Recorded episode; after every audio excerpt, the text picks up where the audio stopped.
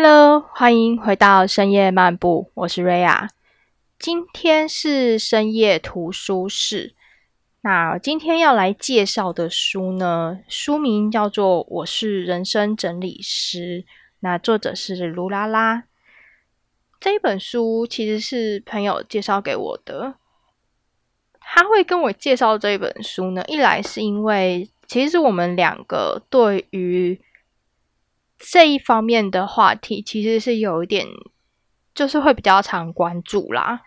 因为这本书其实讲了蛮多，我们在日常生活中或许或多或少都会接触到的一些类似社会案件，或者是它会被归类到社会案件的一些事件里。作者卢拉拉本人呢，他是一个。他们应该是算是清扫公司，只是他们的清扫范围呢比较特殊。那由他的书名，大家基本上都可以猜出个一二嘛。大概就是跟嗯遗物清扫啦，或者是说死亡清扫这一块有点关系。那其实，在去年的时候呢。应该说这几年，因为孤独死这样子的案件，在这几年就蛮频繁的嘛。以前都还会觉得说，好像这种事情只会发生在日本，因为日本其实很早就在探讨孤独死这件事情，所以他们对于遗体清扫、死亡清扫、嗯遗物整理这一块的，其实他们。陆陆续续拍了很多，譬如说像是日剧啦。去年大家应该有一点印象，就有一个日剧是在专门在讲呃遗物清扫的。那还有就是，譬如说像《送行者》这一种，在讲离失的这个系列的呃影视作品，甚至有甚至书籍都蛮多的。好，那台湾的部分呢，其实说实在啦。我觉得，以我们日常人的经验上来说，不太会去经历到书中的这么多的内容，除非你本身是做社工系统的。哦，那因为像我的学生他自己本身也是做社工，所以里面呢有很多类似的案件，其实。在我们平常的聊天里头，多少都会有点聊到，譬如说老人独居，嗯，或者是说，嗯，亲人不愿意照顾啦，那有可能说这个这个案件他去世了，可是他的亲人不愿意来帮忙收遗体，或者是来办后事。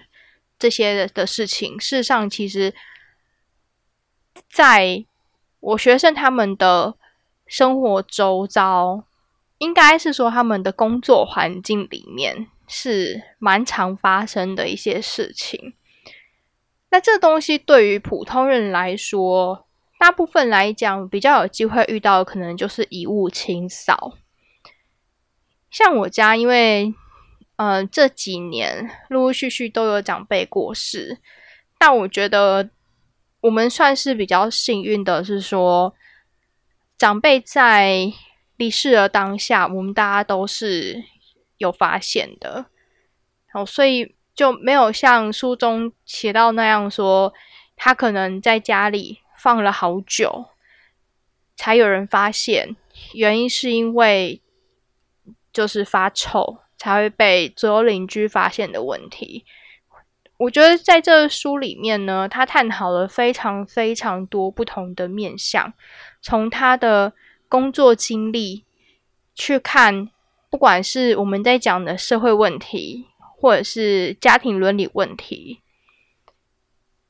对于这类型的工作来说呢，除了有我们一般讲那种很沉重的。一些案件以外，那也有像是如果你胆子小，真的不能去做的一些部分。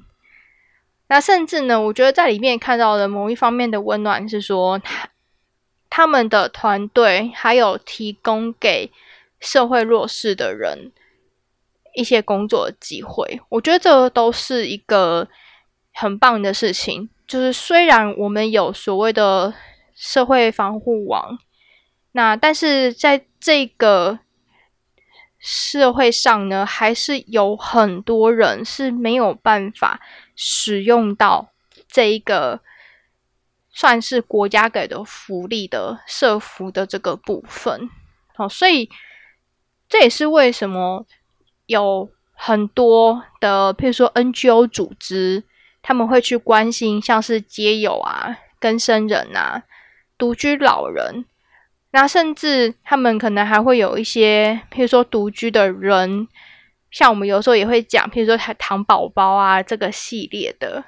哦，那在这边呢，他讲的非常多的面向，也有除了他自己的日常的清扫工作以外，他的涵盖范围真的是蛮广的啦。那尤其是说，如果又是做死亡清扫、衣物整理这一种的，其实大家要知道哦，台湾因为天气比较热的关系，所以一般来说，如果他是已经过世很久的、过世了好一阵子的案件的话，那个房子其实都很可怕。我印象有一点深是，有一年。我有一个长辈，他也是过世。那他过世的那个时候呢，其实，在某一种程度方面，他也算是孤独死。对于我们小辈来讲，是那个大概是我第一次觉得，原来死亡离我们那么近的一件事情。我还印象超深，是我那时候跟我妈妈去。整理他的房子，可是因为那个房子太久，没有人去处理它。因为听说好像已经过了好一阵子才被发现，所以我们两个就是有稍微去整理，就味道也很惊人。好在说，我们的这个过世的这个长辈呢，他的生活环境、生活习惯啦。还算不错，就没有像书里面的案例说什么杂物堆到只有一条路走，或者是说你可能杂物多到、垃圾多到，你门一打开你就想要关门，你还要再穿整套的防护衣，这种都没有。但我相信啊，我觉得做这一个工作对于。普通人来说，他真的就是你会需要有一点点大爱的精神去做。这是我在看的哦。书中其实有很多我觉得他觉得蛮有趣的例子，但是呢，里面也有一些让人看了会觉得有点难过的例子。那当然也是跟亲人血缘关系有点关系。就里面大概有几段，我自己会觉得，嗯，它就跟我们现在的社会人与人之间冷漠很有关系。里面有超级多的案件，也许啦，在你我的生活之中也有看过这样子的人，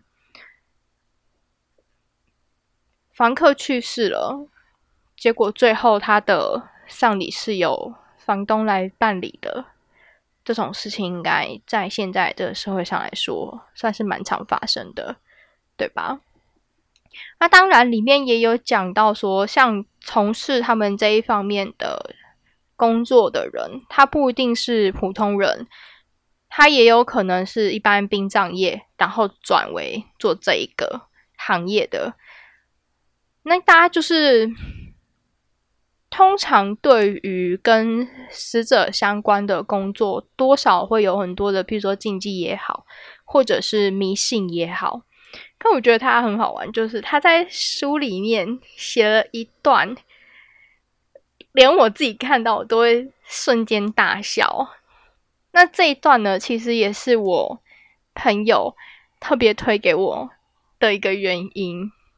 好，那我就大概就是介绍一下这一段给大家听听看。OK，这个部分呢叫做撞鬼时的专属法器。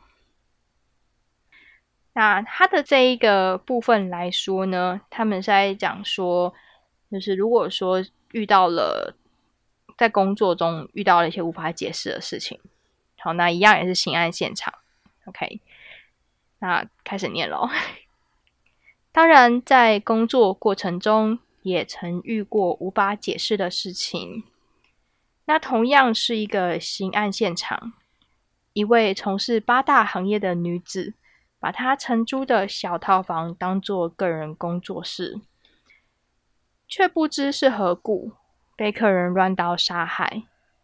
当接到屋主委托前来清理，只见四处都是血液喷溅的痕迹，还有行凶者试图湮灭证据却徒劳无功的脏乱，反而场面更加糟糕。进行清理时，因为无异味，附近也没有住户。这边有挂号，听到这里发生命案，全部都跑光了。挂号，屋主也没有留钥匙给我，避免不小心把自己锁起来，就没有收起卡榫，将门虚掩着。谁知道无风的廊道。门却开始开开关关，卡榫撞击门框，发出“扣扣扣”的声音。起初还以为是门把风给吹动了，后来一想，室内哪里来的风啊？才这样想，门还是缓缓的打开，又开始关闭，发出声响。虽然不会怎样，但是突如其来的声音也会受到惊吓，干扰工作的进行。如果把门关上，只怕进出时不小心把自己内锁，就糗大了。是怨念产生的烧灵现象。从小看灵异教师神眉的我，只想到这个答案。该用从宗教研究所学到的仪式。来解决目前的状况。于是，我从工具袋里拿出了我的专属法器。这个法器呢，是远渡重洋来到台湾的 Milwaukee M 十八 FID 三五零二 X 无碳刷冲击起司机。心中大喊：“恶灵退散！”接着用物理驱魔的方式把门拆了。为了以防万一，避免其他突发事件，例如窗户开始开开关关，所以呢，连窗户都卸了下来。心想：“哼哼，总不会连拆掉的门窗都会飞起来？飞起来我也认了。”大不了我就跑给你看，就继续清理的工作。还好，可能拆下来的门窗还是挺重的。清理期间没有发生其他诡异的事情。OK，就是现场以常蛮发生的骚灵现象啦。这一般来说是比较常发生在凶案现场里面。哦，如果有人住过凶宅，多少啦，应该都会有体验过。好，那因为之前也有跟朋友聊到住凶宅的体验，那个也是蛮精彩的。OK，就是当清扫时的烧灵现象，就是这一个部分呢，我记得我那时候在看到这一部分的时候，我笑的超夸张。那我朋友也很直接说，他其实他就是因为看到了这个部分，就想说，哦，我一定要把它买下，然后看看。我觉得作者已经有很努力，不要写的这么的沉重。可是其实整本书在探讨东西都是一个蛮严肃的话题。好，那因为中间还有在讲到说，像义务清扫的工作，一般来说，它的对象一定是，也有可能是房东，也有可能是葬仪社，那也有可能的话呢，会是死者的家属。我觉得在作者的工作经历里面呢，里面有几章节让我觉得很温暖，是说他们也有包容来自于其他社会底层的人，他们可能因为有一些问题，所以常常找不到工作，可能因为有一些问题，连住的地方都没有。那甚至呢，它可能不是人，而是宠物。不知道大家知不知道？其实这种事情在过去就已经蛮常发生了，只是说在疫情的期间，甚至到现在，依旧更常发生的是，如果这个主人突然因为疫情而去世，那宠物其实是蛮可怜的。不知道大家有没有听闻过像这样子的事情？嗯，这个事情其实之前我多少听闻过啦。那这本书里面他讲了很多他自己的工作经历，以及在接触生者以及亡者，亡者就是他遗留下来的那一堆他要打扫的东西。后来我看到他在接触的这些过程之中呢，几乎啦，我觉得可以说是看遍了人生百态。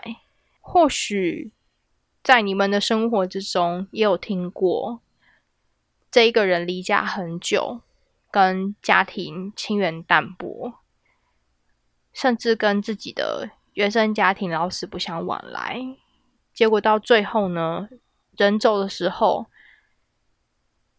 只有房东，或者是社服机构，甚至呢，可能只有他们来去送你最后一程。好，透过这一本书，我觉得他在写的算是很生动，因为有时候看他的字里行间的文字，你仿佛都可以感觉得到。现场的那个气味，就是有一点可怕。我建议啦，大家在看这本书的时候呢，不要吃东西哦。